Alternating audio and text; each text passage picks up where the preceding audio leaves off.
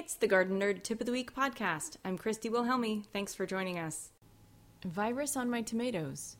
Fran Blackwell wrote in to Ask Garden Nerd this week saying, Two years in a row, I've planted tomatoes in pots or above ground planters. Each time, I have had what looks like BCTV, beet curly top virus.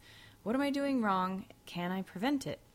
Fran, it's possible that your tomatoes are being infected by any number of fungal infestations like blight or a virus like beet curly top virus, as you suggested. If it is BCTV, it is usually transmitted by a leafhopper carrying the virus. While several university ag sites we researched recommended spraying a neonicotinoid to kill the pest, we take a biological approach to solving problems like these. So, leafhoppers may be breeding and incubating in a weedy field nearby you and then migrating to your garden for food. But they also take up residence on your plant material, so we suggest interrupting the life cycle there for starters. Predators like lacewings, tiger flies, spiders, and damsel and assassin bugs attack early stage leafhoppers.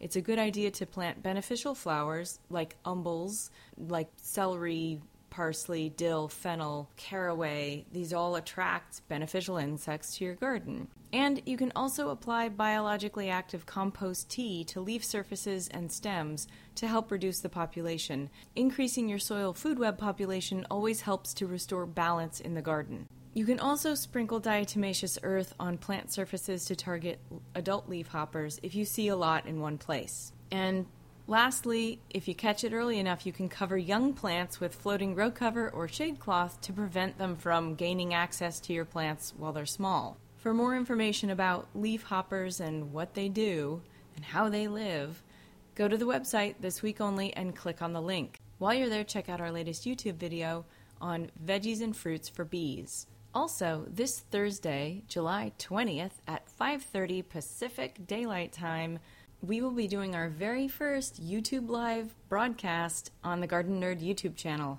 It's all about summer gardening and harvesting. Hope you can join us. And of course, there's always my new book, 400 plus tips for organic gardening success. Pick up your copy at Amazon today and learn so much more over summer. You'll be ready for fall gardening. Happy gardening!